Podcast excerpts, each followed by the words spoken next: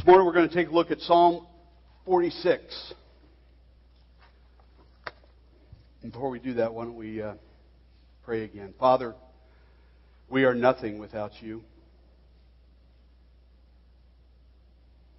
And we bow before you, Lord, acknowledging that you are the God of the universe, the God of creation, the God of salvation.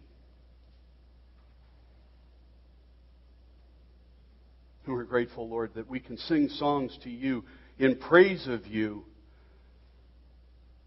that actually preach the gospel, that actually preach the Bible. Give us ears to hear this morning, Lord, each of us. Get me out of the way and allow your people to hear your word, Father, for we ask it in Jesus' name. Amen. I was encouraged when Dan said that we, we would be looking at different Psalms this summer. And I believe Psalms of the Heart is a very appropriate um, title for the series. The Psalms minister to our hearts in a way that nothing else can. Here in this book, we have God's appointed who have memorialized their own experiences along with their thoughts and their innermost states of, of mind amid those experiences. Now, too many believers, when in the depths of despair, will look to a friend, a spouse, a fellow believer, their job, their possessions for the comfort that their soul so desperately needs. On the other hand, many believers, when in the depths of discouragement, will turn to God, to His Word, to the Psalms, for encouragement to go on, for insight as to how to deal effectively with whatever's going on in their lives, and for insight as to how to really praise the God of the universe for who He is and for all He has done in and through us, His people, even in the midst of the most horrendous experiences of their lives. Now, those things could include a diagnosis of terminal cancer, the death of a loved one, someone at work saying horrible things about you that are not true, Someone at church or another church saying horrible things about you that are not true. A child who may choose to marry someone whose character is less than mediocre. Or the discovery that an adult child is living a life the exact opposite of what you've been led to believe. All of these things are catastrophes in our lives that will tend to crush us if our view, if our eyes are not on the Lord Jesus Christ. During long sleepless nights in the midst of turmoil, or in the early morning way before the sun gets, comes up, I have often find, found myself in the Psalms, and specifically here in Psalm 46. From this psalm, we learn that the main idea is that no matter what happens to one of God's people, we are and we will remain secure and confident. God is our fortress, our fortification, our refuge, our helper, and His truth will always stand.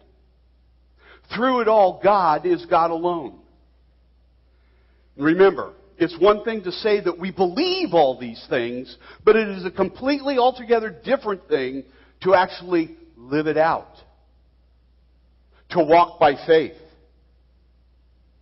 Keep that in mind as we progress through this hymn, if you will. Now, a little background.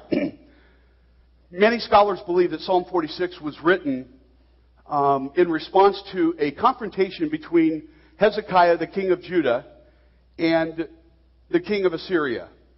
And I stumble all over his name, so I'm going to call him the king of Assyria. Um, Hezekiah was the king of Judah. He was a wise and godly king.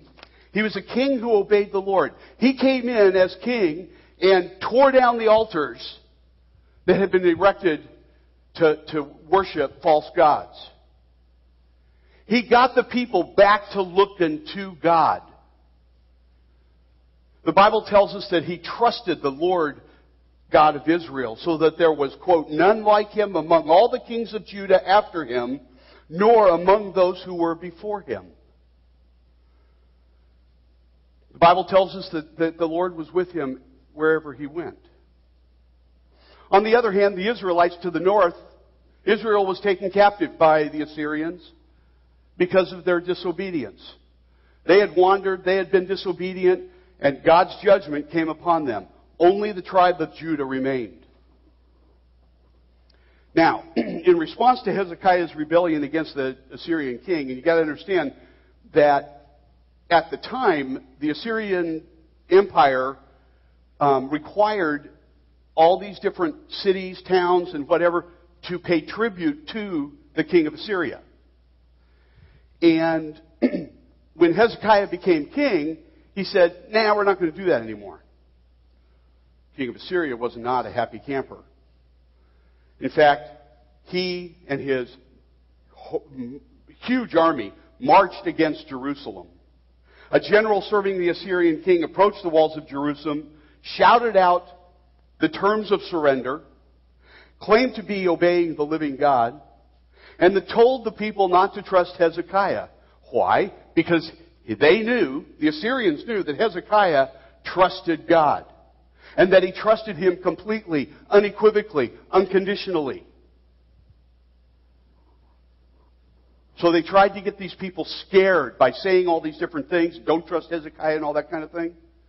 Well, the people went to Isaiah who encouraged them. Isaiah was a contemporary of Hezekiah. And then the, Assyrian king sent messengers to the city, again pointing out just how powerful their king was. So what happened? Do you think Hezekiah tried to wrestle that bull to the ground? Do you think he went ahead of God? Uh-uh. Hezekiah prayed. It's recorded for us in 2 Kings 19. He prayed, O Lord, the God of Israel, who is enthroned above the cherubim, you are the God, you alone, of all the kingdoms of the earth. You have made heaven and earth. Incline your ear, O Lord, and hear. Open your eyes, O Lord, and see. And hear the words of Sennacherib, which he has sent to mock the living God.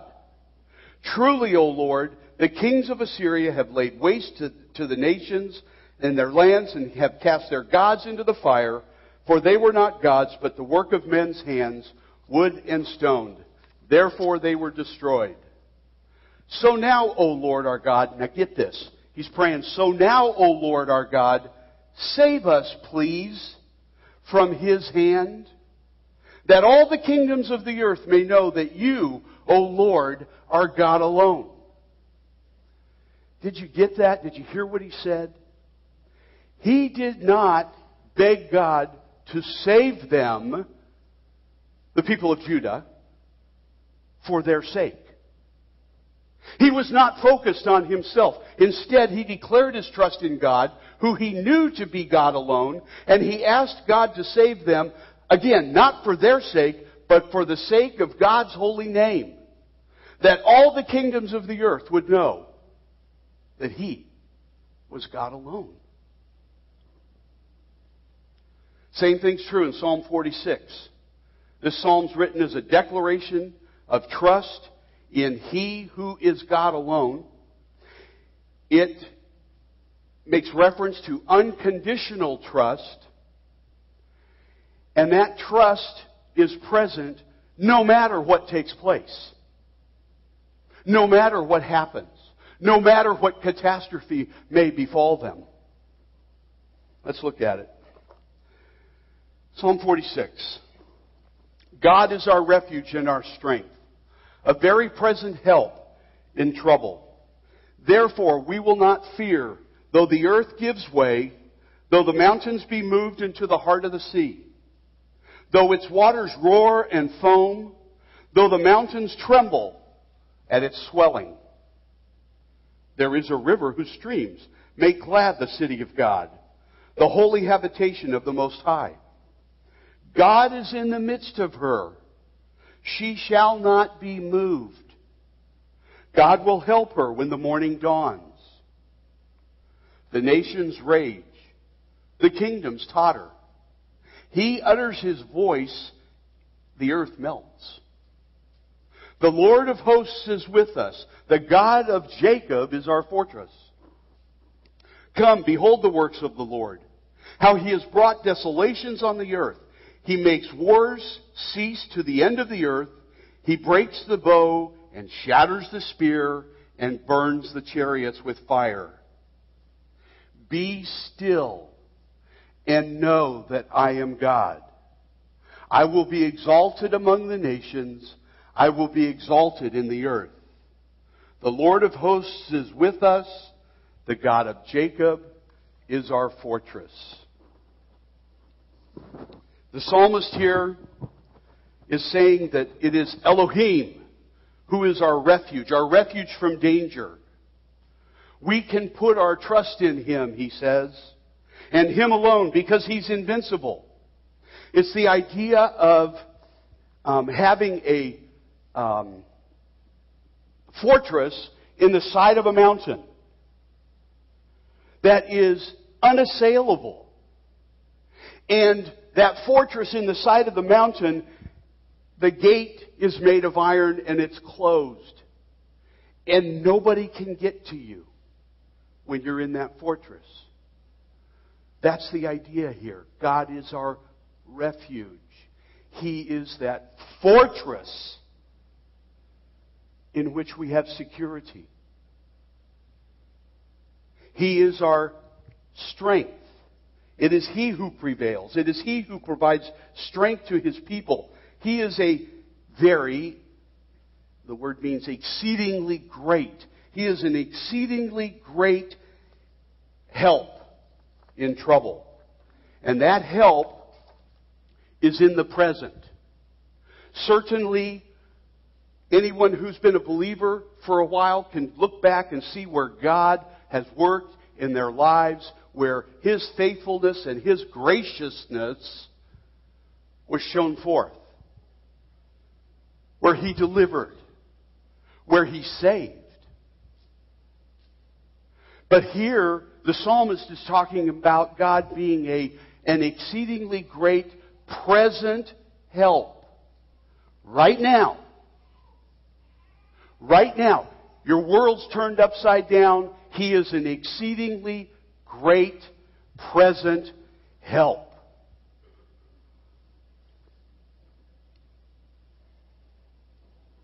help in trouble.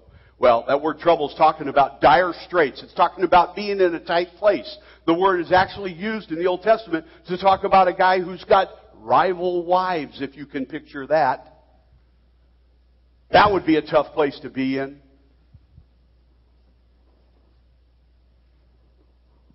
Bottom line, God alone is our refuge. God alone is our strength. Doesn't matter who we are. It doesn't matter who we think we are. It doesn't matter who we know or who we think we know. None of that. From Hezekiah's view, it didn't matter that the king of Assyria had this great army. It didn't matter to him that the king may have had fortresses. Here we see Judah's boast is in the Lord God alone the only living and true God. Now understand, true believers are safe. We are in that, the cleft of the rock. We are there with God. He protects us. He keeps us. He preserves us.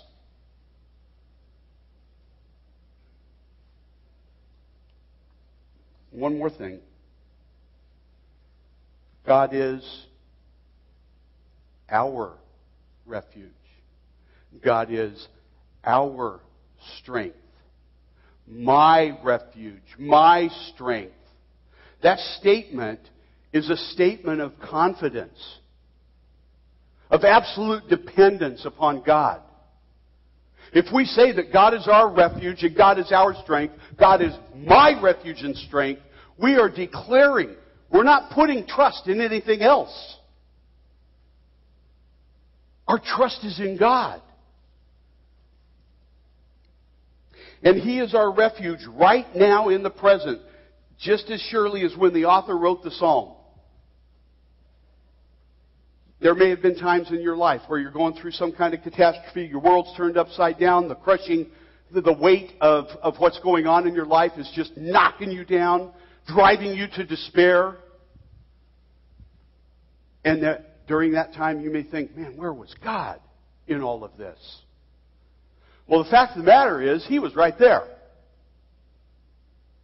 He was right there. The problem is, we have a tendency, when we are facing something that is overwhelming us, we have a tendency to step away from God. And that tendency results in our trying to take the bull by the horns and wrestle that thing to the ground, wanting to be in control. Had an instance in, in our family's life recently where something happened and boom, I was ready to get on an airplane and go take care of the problem. So we men are. We want to fix things. Did I pray ahead of time? Nah. Nope, I was just jumping in. Thank God for my wife. Grabbed my wrist and said, No, honey. Don't do that. We all tend to do that. We all tend to try to jump ahead of God. But that's not what He wants us to do. He wants us to rest in Him. He is always there for us.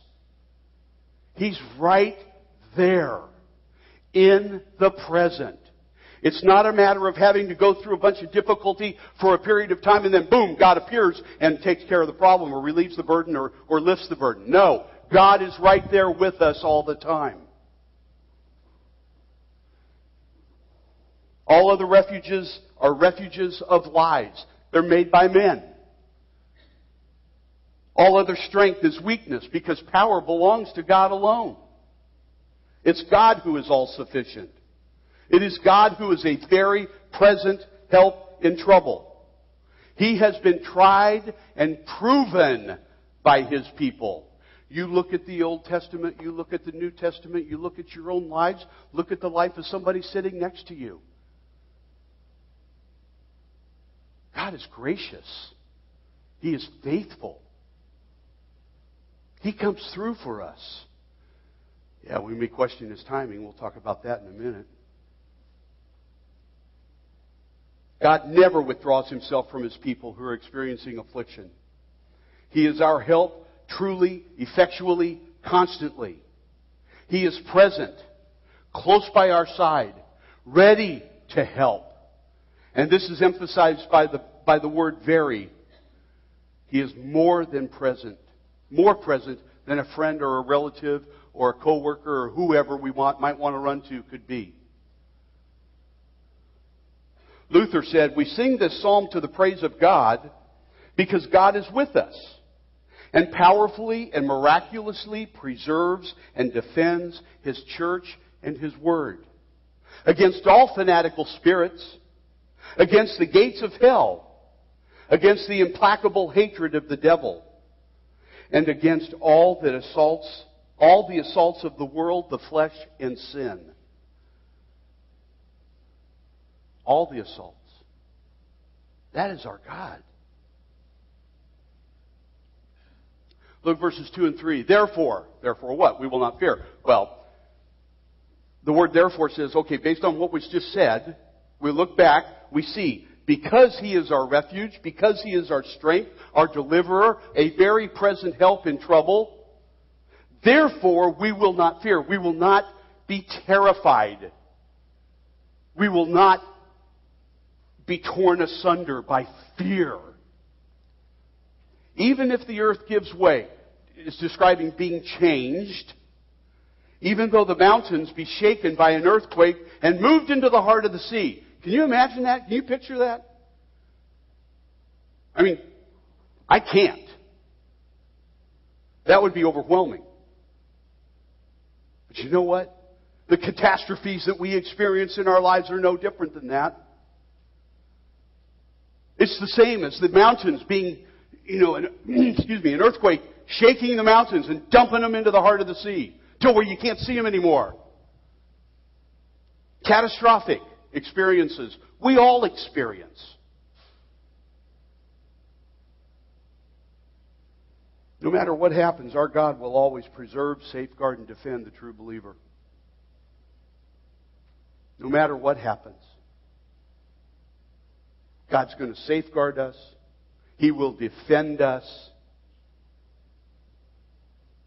He will preserve us. Now, we are given any number of opportunities to allow fear to rule over us.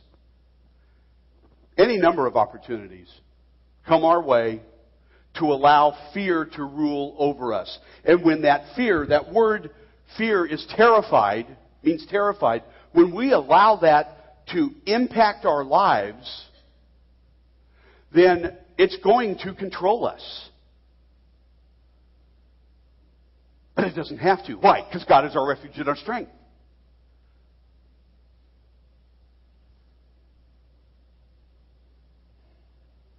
Question is, what are we going to do when fear comes our way? Well, when things are upside down in our lives, we must remember that it is our faith that sustains us. We walk by faith. By faith we can be composed, calm, peaceful, serene no matter what's going on in your life. You walk by faith believing that God is your refuge and He is your strength and a very present help in a time of trouble. I mean, right now, we can be serene. And then the people out there that you work with, that you live with, they know your world's upside down. But they see you serene. They see you calm at peace.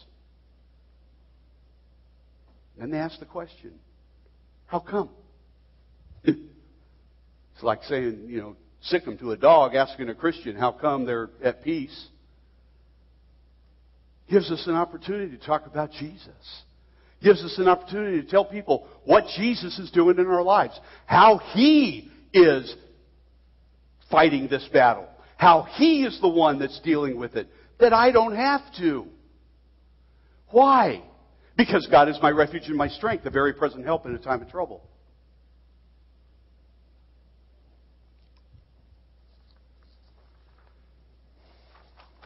Again, when our world turns upside down, it's our faith that sustains us. He is our strength. Now, Spurgeon said, Evil may ferment. Now, picture the verses that we're, we're reading here in Psalm 46. He said, Evil may ferment, wrath may boil, and pride may foam.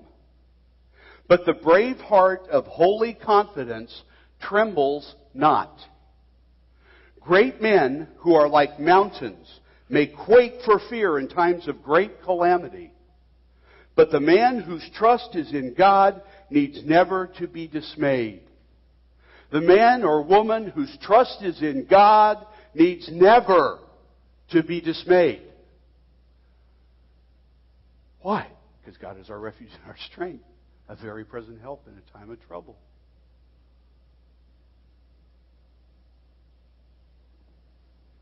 And then we come at the end of verse 3 to the word Selah. When was the last time you sat quietly and meditated on one of the Psalms? Too often we're in too big of a hurry. but God wants us to rest and meditate on Him and His Word. The world may be crashing down around us. Whatever catastrophe may come our way, but plowing ahead of the God of the universe is simply foolishness. I can tell you, personal experience, it's foolish to plow ahead of God. To not stop and ask Him, what do I do, Lord? It's foolish.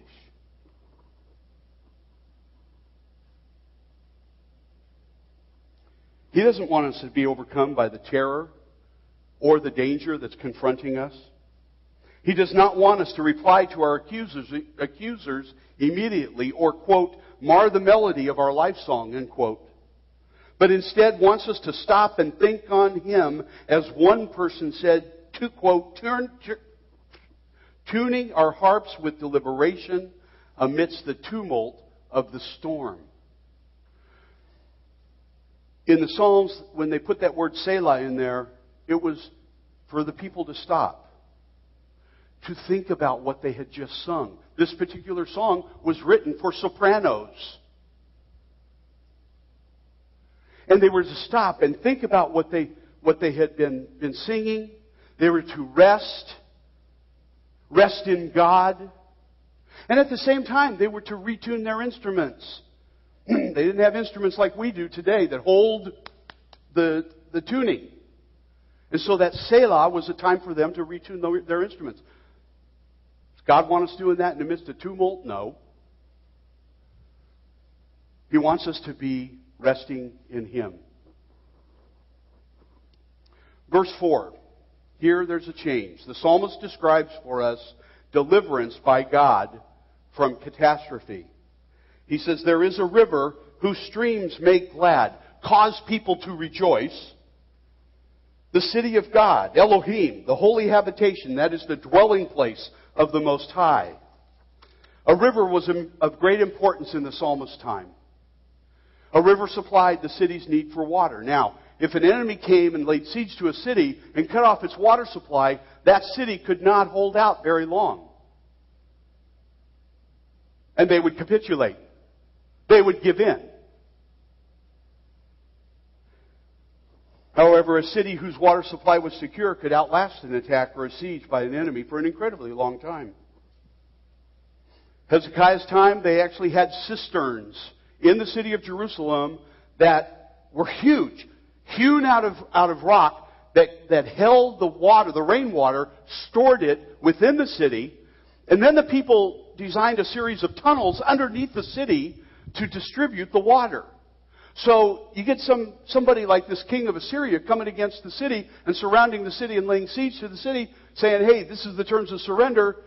They didn't have to worry about not having any water because they distributed the water through the, the tunnels under the city. My daughter actually got to walk through some of those tunnels. It blew her mind, she said.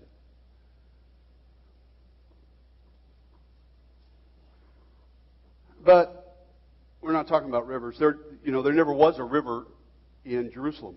That's why they had the cisterns. Here, the city of God, Jerusalem, represents the church, which is well supplied with water, which represents God's grace.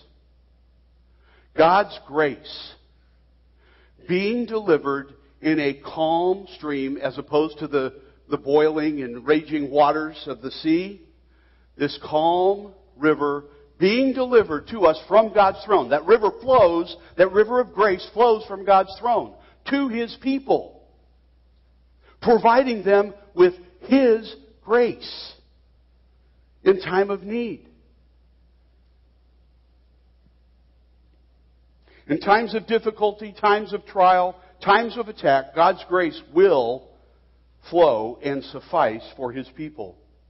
We will survive because of God's grace. Sometimes we experience things in our lives, we think, how in the world am I going to get through this? Well, if you think, how in the world am I going to get through this by myself, that's a good question. But if we ask, how am I going to get through this, Lord? What are you going to do, Lord? How are you going to intervene, Lord? How are you going to preserve me, God? And help me to move through this thing. All these difficulties that we experience are survivable. But only when God is our refuge and our strength, the very present help in time of trouble.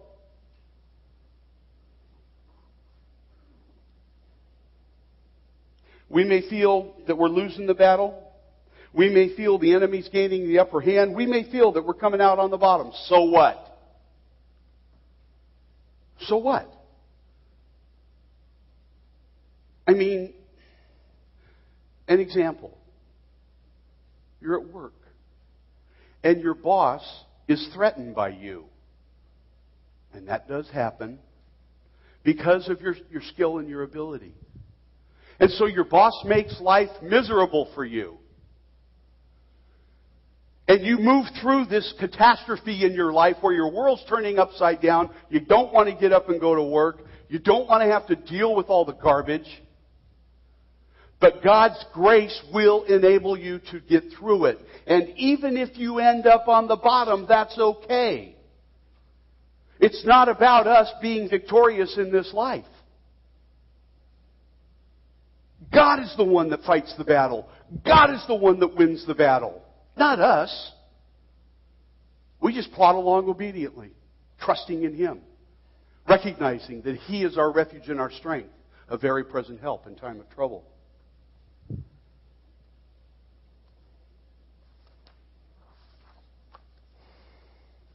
Verse 5 says, God is in the midst of her. He is among her. She shall not be moved. She shall not be shaken or dislodged. God will help her when the morning dawns. Remember that line. God will help her when the morning dawns. Now, understand, when it says that God is in the midst of her, that is absolutely what it means. His help is sure and it's near. There's no question that his help will come. If the enemy lays siege to the city, the Lord God will overcome the enemy. If the Lord is right in the middle of the difficulties of his people because he is in our midst. Doesn't matter. Somebody comes and lays siege to you, surrounds you, makes your life miserable, turns your life upside down. God is right there. Always. Right there, right now. We cannot be shaken or dislodged. Because that would mean God would have to be shaken or dislodged. And He cannot be. God will help her when the morning dawns. Now, God, you know, He will help us. He will provide what's necessary to overcome the enemy. He will defeat our enemy, not unlike what He did with the, the armies of the Assyrian king. I didn't quite finish the account of what transpired between Hezekiah and the Assyrian king. After Hezekiah prayed, after he expressed his unconditional trust in the God of heaven, the angel of the Lord went out and took out 185,000 of the Assyrian troops while they slept. Took them out. Dawn was the time for the battle to begin. And the Bible says God will help her when morning dawns. The Assyrians woke up. 185,000 of them are gone. Dead. Folks in Jerusalem, they're going, whoa. Because God moved. God answered Hezekiah's prayer. he, um, God proved that He is the God, the God of all the kingdoms of the universe. He alone is God. In response to the prayer that Hezekiah prayed.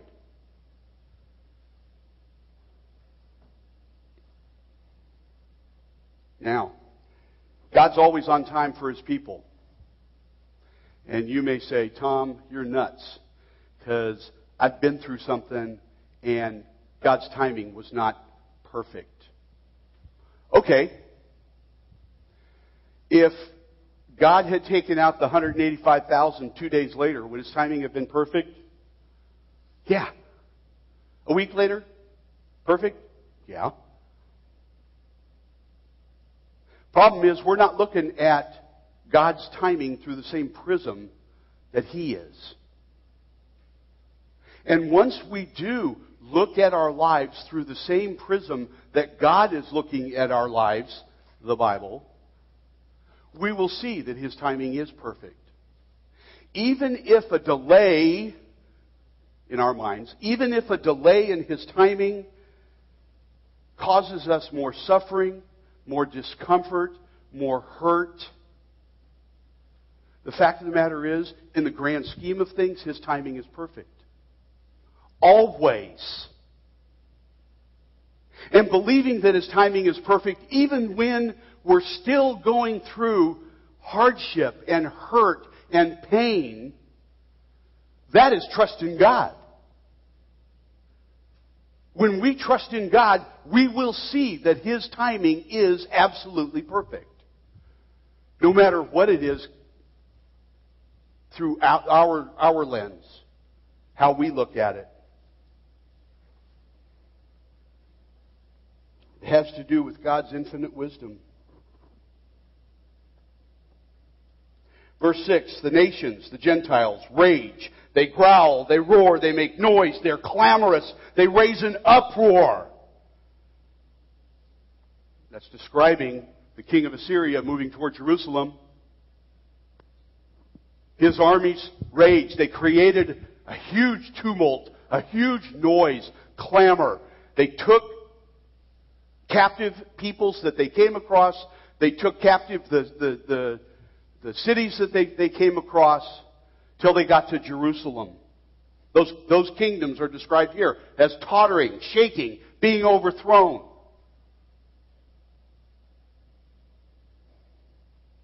The Syrian king caused a great bewilderment, doubt, and indecision as he moved toward the city of Jerusalem. Um, his general walks up to the wall and says, and offers the terms of surrender. And so the people that Hezekiah sent out said, hey dude, you know what? Let's speak in Aramaic so the people on the walls don't hear because we don't want them to get upset. General from the Assyrian army says, nah, I don't think so. Why? Because he wanted to get those people fired up. He wanted them scared. He wanted them terrified of what was coming. So they didn't speak this Aramaic. They spoke the language that everybody would understand in order to create as much clamor and trouble as possible among God's people. And doesn't Satan do the same thing today? creating as much noise and trouble among God's people as possible in order to bring discouragement and despair? Satan and his minions are no less fierce for us today than the Assyrian king's minions were for Hezekiah. And the rest of verse 6 says, He utters His voice, the earth melts. That is, it's dissolved. Amazing, isn't it, that all the Lord needs to overcome the enemy is the sound of His voice a word. The same thing was true when the disciples were on the raging sea, the stormy sea. Verse 7 and 11 are repetitious. 11 is repetitious of verse 7. It says, The Lord, Jehovah, is with us. The God of Jacob is our fortress. That means a high place, a secure height, a retreat, or a stronghold. The Lord is with us. The God of Jacob is our fortress. Now, I don't know how many of you might, may have had any experience with tactical operations, probably only a couple of you. But I'll tell you, tactical operations are extremely important. In my career, I served a lot of search warrants, and before we would go out and serve the search warrant, we would all gather together. I would present an operational plan. We would talk about it. People could ask questions. We would modify it if need be. But everybody knew what their job was, and everybody knew where they were to be. And where they were to be was not out in the open. The tactical plan provided cover for everybody involved so as to not leave anyone out in the open in danger. Well, the same thing is true here. The God of Jacob is our fortress, our stronghold, our place in that wall where nothing can touch us. He is the one that provides the cover for us. God does not leave us out in the open. He provides cover. He is our fortress, our stronghold, our refuge. This verse is repeated twice, providing us with the emphasis that God intended. The Lord, Jehovah, the King of kings and Lord of lords, is with us. It is the Lord who is our fortress. It is the Lord who is our stronghold. The one place, high and secure, out of the reach of our enemies.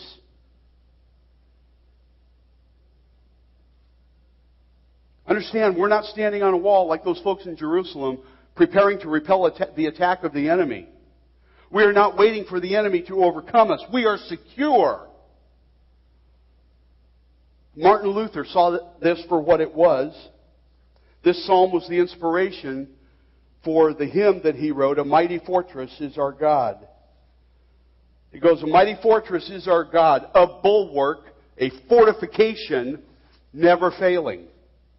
Our helper, he, amid the flood of mortal ills prevailing. For still our ancient foe doth seek to work us woe, that is misery and grief. His craft and power are great, and armed with cruel hate, on earth is not his equal. Did we, in our own strength, confide, our striving would be losing. What'd he say? If we trusted in our own strength, we'd lose. If we depended upon ourselves, we'd lose. We're not the right man on our side, the man of God's own choosing. Dost ask who that may be? Christ Jesus. It is He. Lord Sabaoth, Almighty, ruler of armies, His name, from age to age the same. And He must win the battle. Understand that. Catastrophe comes to your life, your world is turned upside down, the pressure is coming down on you. The battle is not yours. The battle belongs to the Lord. And the victory belongs to the Lord. Too often we think that we can take care of a situation. Like me, jumping on an airplane. What a goofball. The battle belongs to God. And He must win the battle. And though this world with devils filled should threaten to undo us, we will not fear, for God hath willed His truth to triumph through us. The prince of darkness grim, we tremble not for him. His rage we can endure, for lo, his doom is sure. And get this, one little word shall fell him. One little word, verse 6. One little word. That word above all earthly powers, no thanks to them abideth. The Spirit and the gifts are ours through him who with us sideth. And get this, let goods and kindred go, this mortal life also. Possessions, let them go. Kindred, family, let it go. For the sake of Jesus Christ. Jesus said there would be division. If we let go of those things and quit holding on to them, including our own mortal life, let go of those things and quit holding on to them with a death grip, then Jesus Christ will have first place in our affections. But how can Christ have first place in our affections when we've got a death grip on all these things that surround us? And finally, Luther finishes up the body they may kill, God's truth abideth still. His kingdom is forever. Amen? I mean, do you really understand the Lord is with us? He is our security. He is the ruler over all creation. Scripture tells us that those in power over us are subject to His will. God is our refuge. Not those who have power over us, not those who come along with the intent to ruin our day. Because of this, we can rest assured, secure in the knowledge that He is in control.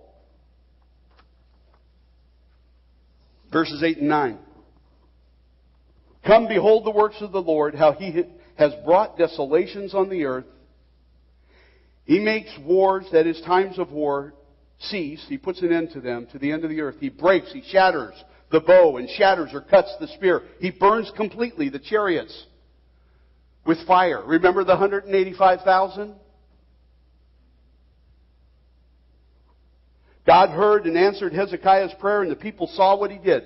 How often do you, in your day to day life, identify God's working in your midst? How often do you recognize His deliverance on your behalf? How often do you recognize His works on your behalf? By delivering His people then and now, He shows His greatness and His dominion over His own creation. And when you are able to identify those times, God working in your life, God delivering you, God protecting you, God guarding you, God defending you, you can tell people about that. About how Jesus works in your life. And the change that He, He brings to your life.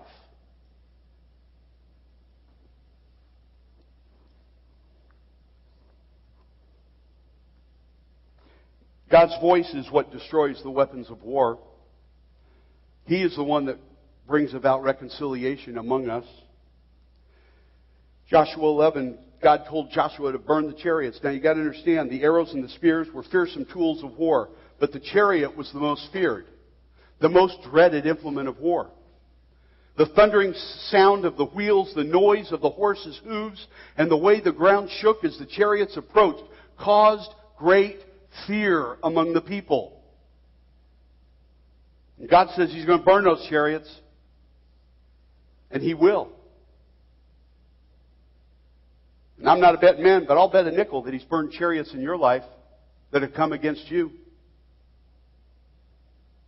Nahum 3, it talks about the crack of the whip, the rumble of the wheel, the galloping horse, and the bounding chariot thundering forward. You know, sometimes those catastrophes, those things that turn our lives upside down, sometimes they sneak up on us. I mean, really sneak up on us. And then, boom, all of a sudden, it's right in front of you. And then sometimes, we feel like we're on an open plain. No trees, flat, level. Kind of like what you see in the movies when the two armies come running at each other and then start, this plain's empty. Except for you.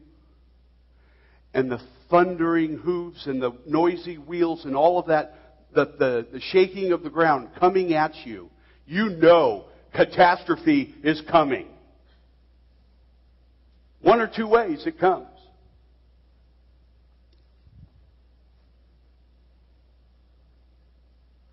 David knew that firsthand. In Psalm 20, he declared his confident trust in the Lord alone. He said, Now I know that the Lord saves his anointed. He will answer him from his holy heaven with the saving might of his right hand. Some trust in chariots and in horses, but we trust in the name of the Lord our God. That was David's experience. Is that your experience? Do you really trust in the name of the Lord our God when those chariots are coming at you? Finally, verse 10. Be still and know that I am God. I will be exalted among the nations. I will be exalted in the earth. Now understand that the, structure of that sentence, the you is understood. That is to say, you be still. Me, be still. It's directed at us. Be still. Be quiet. Let that circumstance drop. Abandon it. Forsake it. Let it go. Cease striving. Anybody here not ever strive in the midst of difficulty? All of us have. And God is saying, You my child, cease striving. Kind of like knock it off. This is the application of the truths outlined in the other 10 verses. This is the hard part. This is the difficult element. This is where the rubber meets the road. We know that God is our refuge and our strength and a very present help in a time of trouble. We know that He provides grace to, to His people so that they can deal with all the tumult in their lives. But this is where the rubber meets the road. How can you and I stop striving and really know that Jesus alone is all we need? I mean, really being dependent upon divine power. For the people of Judah, it was hearing and believing the words spoken by Hezekiah, recorded in 2 Chronicles 32. Hezekiah told his people, Be strong and courageous. Do not be afraid or dismayed before the king of Assyria and all the horde that is with him, for there are more with us than with him. With him is the arm, an arm of flesh, but with us is the Lord our God to help us and to fight our battles. God is going to help us and God is going to fight our battles, he said. The Bible says, and the people took confidence. Their hearts were calmed from the words of Hezekiah, the king of Judah. In the same way, you and I have no reason to be afraid. We have no reason to be terrified, dismayed, none of that. Why? Because God is our refuge and our strength a very present help in time of trouble. Brothers and sisters, I can tell you from personal experience that it is God who fights the battles. It is God who brings vindication. It is God who deals with those who would destroy us. We must be still. We must drop our sword, as it were, in the conflict and trust Him. Trust Him for His timing. Trust Him for His motivation. Trust Him for His purpose. Trust Him for His intervention. Trust Him for His deliverance. Trust Him. Now, for Hezekiah, it was hearing and believing the words that Isaiah spoke on behalf of the Lord God of the universe regarding the Assyrian king, recorded in 2 Kings 19. Understand, these words were spoken by Isaiah, a contemporary of Hezekiah, um, to Hezekiah on behalf of the Lord God. God said, Have you not heard that I determined it long ago? I planned from days of old what I now bring to pass. God's in control. God's in control. Nothing escapes his attention. He is absolutely sovereign over his creation. At the same time, when our world's turned upside down and we're being crushed by this catastrophe that comes to our life, God hurts with us. He loves us so much. He's right there with us. Yes, He's sovereign, but He still feels for us. Which makes His steadfast love that more amazing.